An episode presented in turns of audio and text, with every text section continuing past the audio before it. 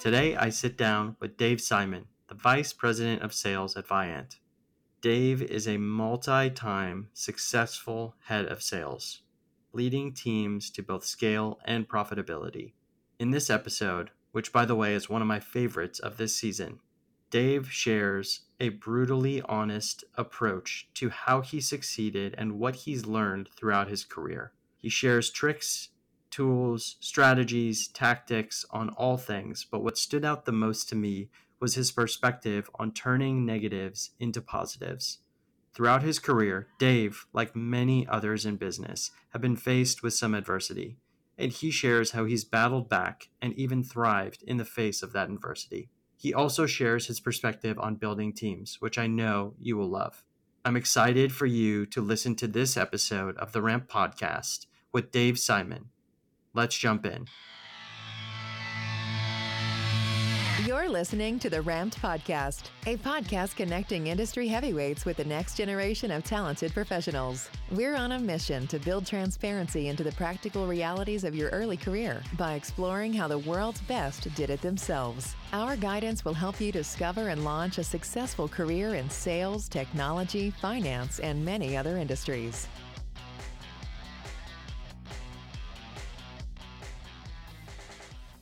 All right, everyone, welcome back to the Ramp Podcast. Today I am joined with a special guest. It's Dave Simon from Illinois, all the way from Illinois. Dave, welcome to the show. Hi, Danny. How are you? Thanks for having me.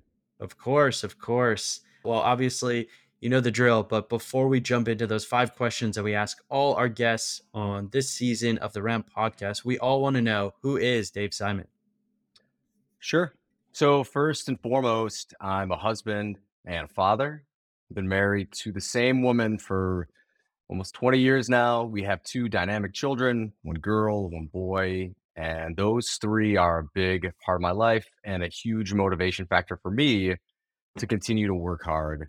I'm a weekend and a weekday athlete with a, I'll say, a healthy, strong competitive streak uh, and a very bad golf game. And then I'm a salesperson, I'm a coach, I'm a teacher. And like any sales professional, I love, enjoy closing deals, but I get the most satisfaction, like the happiest part of my gig is about mentoring and growing talent. It's amazing. I appreciate you you mentioning the golf game too. I'm a, a massive fan and player of golf, although sometimes good, sometimes bad. What are we talking for you? If you want to go handicap, that's fine. If you want to just go something else, whether what metric do you measure yourself by in golf? I think the amount of times I want to throw a club or get angry, but for me, if I can play bogey golf somewhere around there, that's great. But since I work for a living, I don't get a chance to play as often as I'd like, and I want to stay married. So uh, again, I don't get to play as often as I'd like. But yeah, we'll say around bogey golf would be would be a goal. What about yourself? Amazing. Around the same, around the same. Sometimes great, sometimes poor, though. We'll see. It depends on the day and, uh, you know, how flexible my shoulders are feeling at any one given time. Agreed. I've got some shoulder issues too, so uh, I feel your pain. Awesome. And congrats on the beautiful family. That's a huge accomplishment. 20 years is no joke, and two beautiful kids as well. So, all great things. So, if you're ready, though, we would love to jump into the five questions. So, on your go, we're good to go on my side. Yeah, I'm excited. Let's go. Let's jump into it. All, all right. Great. So, number one, what is the best investment an early career salesperson can do for themselves and why? Sure. So if you don't mind, I'm going to take a, a slightly different take on the question if that's if that's cool with you. Please. I was thinking about all the things that would help a person get started on their career and it wasn't so much buying a course or taking this or doing that, but it's actually a mindset. So that's the direction I want to take this. And so the earlier salespeople understand how important it is to be comfortable in the uncomfortable, the better. And so what I mean by this is the sooner your listeners understand that we grow, we get better, we improve when we go outside of our comfort zone, when we try something that we're not good at, we try something new, when we we take a calculated risk. Those are the ways that we make rewards and those are the ways that we grow in our career. So the sooner that your your listeners learn that, I would say the better. It's great advice. And we don't always get the mindset stuff, but it's critically important in your early career and your early sales career, something that I learned right away frankly, in my first sales job, which I wasn't planning on doing. I didn't even know what sales was when I took my first sales job at Groupon was the rejection rate. You know, your whole life, you are getting pretty much told yes, at least, you know, or you're doing great, or there's somebody here to pick you up when you fall down at your academic institutions or even your friends. And when you get into sales, you are getting no, and there is no way about it except for to face it head on. so that was that was a mindset shift I really had to make right away. That extremely high rejection rate, and I I think I adapted pretty quickly to it. However, I was not prepared for it. I did not know that that was what it was when I got into sales. That's a great point. I don't think anybody really tells you about that until you get into the job and you start experiencing that that rejection. Eventually, you have to let it go off your back. I, I love that that point of, of you that you have. That's that's a good point too. Yeah, it's a it's a mentality thing. It's a mindset thing. It's just on to the next, right? It's like the the athlete's mentality. Though I never I, I never actually played, believe it or not, varsity collegiate athletics or professional athletics for that for that matter. However, it's the athlete's mentality of just, you know, on to the next. Pick yourself up and move on. You're right. I've found that having an athletic background is not a hundred percent guarantee of success by by any means. And you're a success and you did not go that route. But I have found with a lot of hires, successful hires over the years, that people that have that athletic background and then understand what it means to lose and to pick yourself up and be able to dust it dust it off and go on to the next one, those are the people that you want to build around because they don't let themselves get bogged down by that by that initial failure and they try to find a way to overcome that hurdle. Yeah, that's that's certainly right off of that, are there, you know, it's a little bit of a tangent from the the normally scheduled questions, but are there other avenues outside of athletics? That's definitely one that that rings true. At least has been consistent in my hiring of salespeople. Is there other avenues or other backgrounds or even skills that you seek out when you're looking at early career pro- professionals? You're like, oh, this person who coming from this, whether it's a pocket of, you know, perhaps uh, former teachers or somebody who has, you know, worked at a nonprofit, something like that, that tends to lend itself to a great salesperson when you bring them on? Yeah, it's a great question. So there are there are a few key characteristics that I I try to strive to hire if possible. For one, communication skills are really important and I work in advertising and ad tech and for us if I can find somebody that can explain complicated concepts in an easy to understand manner, that is really impactful salesperson for me. But from a background standpoint, finances is pretty interesting because I work in a programmatic or an automated fashion that is very similar to the finance world. So I have found some success in that. But you had talked about sports originally, but really anything that's competitive. I've hired people that have been first chair cellists that have been exceptional salespeople. I've hired people that have been competitive cheerleaders who have been incredible salespeople. It's really anybody that that has shown that they have an internal drive. Those are the people that you want to build around. And anybody that has shown a propensity to succeed in a competitive environment and can communicate complex concepts, that's that's the a recipe for success.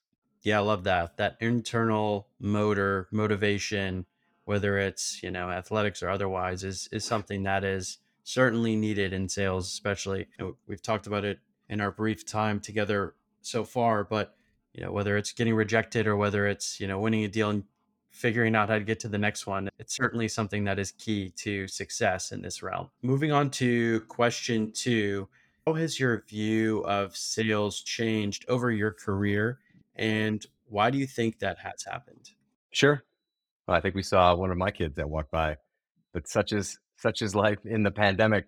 For sure. And so I was actually going to bring up two things, and I promise that was not staged, but um, two. I had I had two bullets on here. I swear.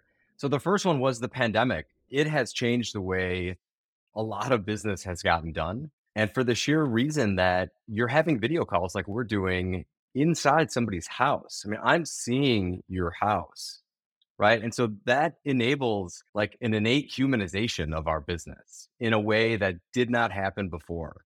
So like my kid just walked by. We have meetings where people have babies on their on their laps now. We have meetings where dogs are sitting on their lap or running through the screen. And that has completely changed the way we sell. It changes the way that we look at each other on either side of the business dynamic. And so that is one of the things I wanted to mention. And again, my son walking through is totally unplanned. But the other the other part that I wanted to mention was, you know, having worked at a variety of different companies throughout my career and even going outside of advertising for a little bit, I, I went into the logistics market to try to learn a little bit more about that field. One thing that I very much understand now is that I'm way more successful about or at a company when I'm passionate about a product, right? This might sound obvious, but it wasn't early in my career. And I've worked at places where I care about the company, I know and understand the product. And I've worked at places where I don't care about the problems that the company is trying to solve. And man, it was such a drastic difference. And the amount of success that I've had along my career strongly correlates with passion and interest. And so those are probably the two biggest things that that I've learned over my my career. It's great insight and a thread that actually has tied several of our episodes together is that and again, it's so obvious, you're right. It should be so obvious, but if you don't believe in what you're selling or what you're however you want to qualify what we do on a day-to-day, whether it's showing value, solving problems, whatever, if you don't believe in it, you are the person talking about it a lot, whether it's communicating to a team, hiring people, actually selling to prospects or talking to executives about partnerships it's just going to fall flat because you you have to be the one to to first fundamentally agree with what you're doing and not just agree but really just believe in it. There's no other word for it. And I've I like you have been at stops along the way where I have not necessarily fully believed or didn't believe. And you know certainly certainly it's tough to fight that it's tough to fight that internal battle and it's good to know now that you just you you have to you really have to go that extra length to understand what you believe in and what you care about and what you don't yeah and i'm going to guess another thread that is pretty common and goes along with this one is being your authentic self I think a lot of people, when they get into this business, they try to either mimic how their boss works or how their peers work. And it just doesn't seem to work as well. I noticed that for me, I'm not a very or super professional person. I'm not a slob or I'm not, you know, I'm not, I, I'm not bad at what I do or I don't take it lightly, but I'm just not an uber professional or an uber technical person. And when I tried to be that way, I didn't come off as as me. I, I just came off as disingenuous and I probably didn't sell as well. And I think those two things are correlated, right? Being yourself as well as working in a company where you like or understand and believe in the product. Those two things I think are they're just connected, right? Yep, they are totally. And something that is really tough to teach to an early career seller because it involves one being hyper hyper confident about who you are first and then also assessing, analyzing, and absorbing all of the sales playbook or like the product or the way to position things and coming up with your own spin on it, but to an extent, right? You don't want to pitch the product, pitch what you're doing to some crazy extent the way you think about it. It has to be with within guidelines, but it also should sound like you doing it not like somebody else who you sit by who does it a certain way so it's it's a really hard thing to learn it's a really hard thing to teach but it is critical. I often say in my training or onboarding, it's we're going to give you the playbook, going to teach you exactly how to sell it. When you get out of training, you need to put your own spin on it. So almost forget exactly what we learned, exactly what we spoke about, because now it's your turn to put your own spin on it. That's really hard to grasp, especially for somebody who is just learning sales for the first time. So right. So right. Nice. Uh, question number three what is one mistake you made early in your career that shaped the way you operate today, and how has it shaped you? Sure. Uh, I, I love this question. So thank, thanks for asking it. And again, I'm going to take it in a slightly different direction. In my early stint selling TV, I worked for a really bad leader. Terrible. This leader was mean. They were lazy. They they didn't inspire. They they didn't even really try and teach. I couldn't learn from this person. I, I didn't learn a thing from this person. Plus, they would get so frantic during periods of stress that it made tougher situations even harder to succeed or achieve in. Right. So I made mental notes that if I ever rose to a position of leadership, I would never act or treat my team in the way that this individual treated us. So, in a weird way, they actually had a really positive effect on my career because I learned what not to do. And then, additionally, this was the first time God, I remember working for this individual so clearly. This was the first time that I learned how to take a negative and turn it into a positive, right? Taking an obstacle and making it actually part of your success. And this, in and of itself, is a really important skill for salespeople to learn, right? Taking obstacles or challenges and turning that into motivation or a means to success is super, super important. I'm glad you took it in this direction. And it's often very difficult to be faced with that type of persona in your first job and understand that it's not what exists in reality everywhere. It's just this isolated thing. I was really fortunate in my first real, let's call it real job, to work at Groupon when it was taking off. And I got the opportunity to sit alongside folks who were amazing, like incredibly intelligent, driven, thoughtful, can execute, can build. And got to see many folks rise up and some other folks, you know, become future leaders of Groupon and future leaders of, of other companies as well. So I was very fortunate. And I actually kind of thought the, uh, the opposite. I, at that time, I was very silly, but I thought this is how it's going to exist everywhere. Every place is going to be like Groupon. And very quickly learned at my next couple stops that it wasn't like that. And I think what you did is you were a little more thoughtful about it. You saw something going on and realized that this is a negative instance and is not exactly how it's going to work everywhere. This is just an isolated thing. And that is really difficult to do when you don't have a bunch of experiences to rely on. You're you're right. And it's interesting. I had a similar experience in the digital space where I worked at a very successful startup that went through acquisition. And I also was lucky enough to work with some really incredible, incredible people. A lot of us felt, and because I think it was our first time in the digital space, a lot of us felt this was going to be so easily uh, repeatable that the next stop we went to would also be a successful startup and would blow out to a a huge exit like we had all experienced in the past. And Danny, it is not the case. Successful startups are very rare and they prepare you and help set you up for a successful career later on down the line because of the experiences that you have, but they are certainly not the norm. They are the exception by far. Yeah, that's right. That's right. It's taken me a few years to grasp that. Now it's firmly ingrained in my mind. It's really hard to build a startup. It's really hard to join and be at a rocket ship and watch it go through that crazy growth. Very few companies make it to that. Uh, good to know, and and you know, good a good good thing to share with our audience too. Even if they are on the rocket ship right now, enjoy it, please, please enjoy it because it's it's infrequent. Cool. Question number four: Who has had the greatest impact on your career and expand, if you will? Sure. This was my favorite question by far. I've had very good fortune to work with some very good leaders had one or two, as I've mentioned, that were not great, but I've had the majority of my my bosses and, and leadership have been supportive and, and very strong. But I've also been fortunate enough to manage really strong talent below me. And I've learned from that entire spectrum. But if I had to cut it down to one person, it would have been one of my first managers in the digital advertising world, actually at that startup, because well, he not only gave me my start, but he gave me guidance which formed habits of leadership that I use every day. So he taught me the power of positive thinking, which includes the ability to will certain situations to happen.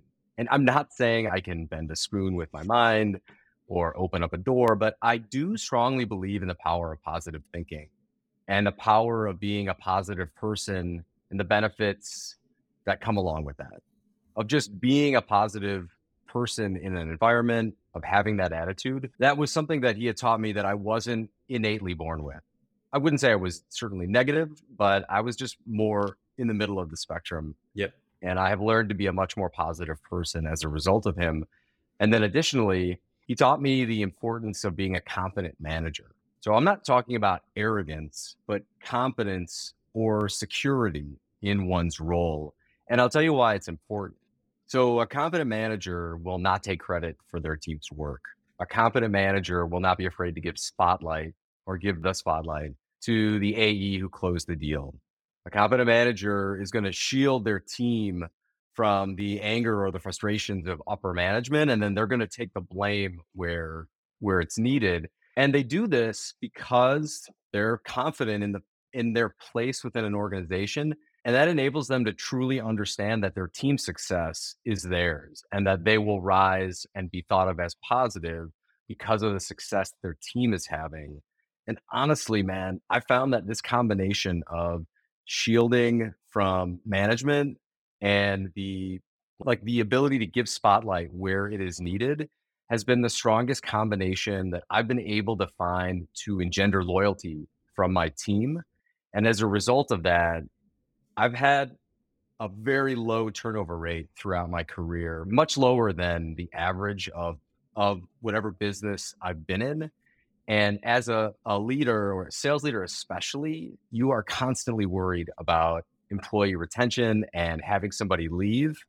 And knock on wood, this has not been a major issue for me throughout the 15 years or so that I've been managing. And I think a lot of it has to do with the advice that I was given by this person. So that, that was hugely impactful for me.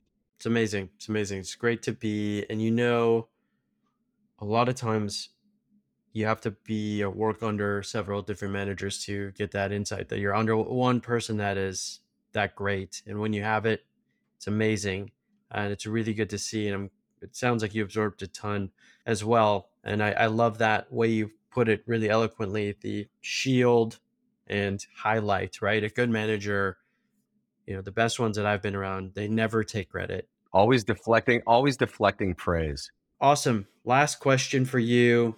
We've asked all our guests all three seasons on the Ramp podcast if you could go back in time and give yourself one piece of advice as you were entering into your career, what advice would it be and why? Sure. Uh, so, as I've gotten older, I have a much greater understanding of the power of my network. And we've all read books talking about how we are the company that we keep, et cetera, but this is more than that. Every industry that your your students or your listeners are going to be a part of every single one of them is small and how you treat people matters. How you treat people on the way up matters. How you treat people once you are once you're up matters and how you treat people during good times and bad times matter because there will be a time when you will be down on your luck if you have a successful sales career for 20 or 30 years it is impossible to be up and to the right all 30 of those years. We are going to face times of struggle. Maybe your company goes out of business and you need a job. Maybe you're starting a job and you want to find a way for that quick win that is so important when you start a new job. Doing right by people, even when nobody is looking, that's the way to run your business and that's the right way to treat people. This is how you gain value from your network, right? Is over the years, it's that reputation that you have that you take from job to job. Your reputation, how you are thought of, and how you treat the people in your network is so important. I know firsthand how important this network is because it's gotten me every single job I've ever had. And it's helped me succeed and get those fast wins at every single job I've ever had. And by contrast, I've seen how bad people are treated. I've seen people that don't respect their business or their industry or their clients. I've seen how they're treated. And this one was an easy one. When I was looking through all the questions, this was the one that happened to pop up right away was the power of the network and cultivating just your good name and reputation. Yeah, it's amazing. So, you know, I I uh I, I think about this a lot. I think by doing this podcast, frankly, it's helped me kind of reflect on some of the early stages of my career too so far. Actually you know our, our network led us to each other as well kind of indirectly which is which is kind of cool. It's a crazy story. It really is danny. I know. It's wild. The early part of my career i think just because like talked about it already but because i wound up at groupon and groupon was taking off and it just seemed like nothing could go wrong or stop us for so long I don't think I really understood how valuable the relationships that I made there were. I knew that I was making great relationships and having a ton of you know fun and success and building friendships, but I didn't really appreciate that it would end so quickly in my like in in my mind right? Two and a half three years goes by really fast but when you're in it it's going by really slow and you think it's going to last forever. And that was something i look up back on often is like that crew that uh, you know that combination of people that collection of thought and leadership and wins and losses all together was gone so quickly and it's over and you're never getting it back you know? There's there's no way that same crew is going to sit in the same office saying or doing the same things ever again and uh, those moments you know where you think about how to treat people or even like think about the relationships you're building should be intentional they should be practical and you should really take care of them because you're going to see these folks again.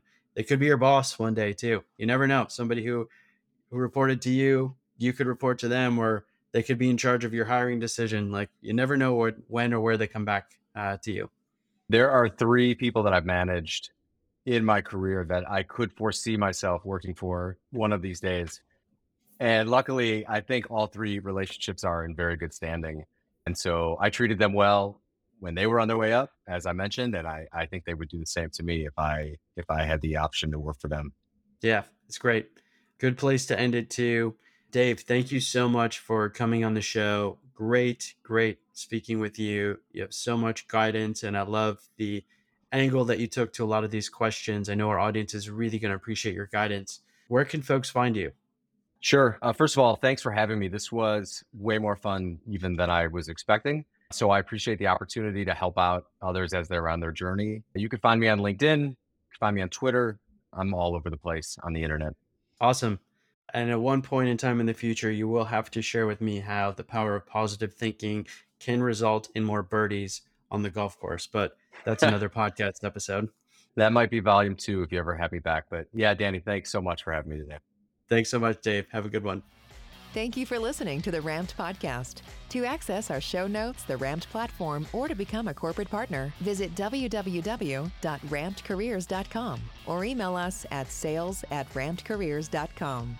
This podcast is brought to you by Ramped. Ramped is on a mission to democratize job access through learning and career discovery. Until next time.